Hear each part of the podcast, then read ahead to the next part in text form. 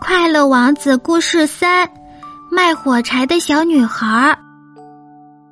燕子跟快乐王子告别，说：“哎呀，快要下雪了，可是，在南方，太阳还是挂在葱绿的棕榈树上，暖和极了。亲爱的王子，我要去那里跟我的小伙伴们会合，再见了。”快乐王子说：“能不能先别走，再帮我一个忙？”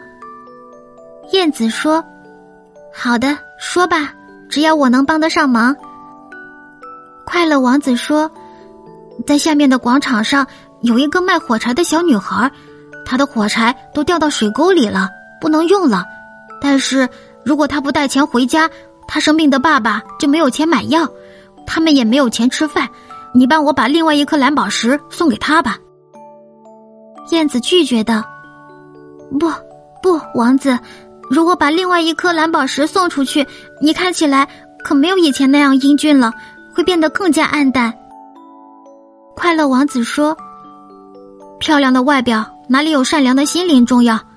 求求你了，我的老朋友。”燕子没有办法，只好取下另外一颗蓝宝石，带着它朝着小女孩飞去。它落在小女孩的面前，把蓝宝石轻轻的放在正在哭泣的小女孩手心里。呀，一块多么美丽的玻璃呀！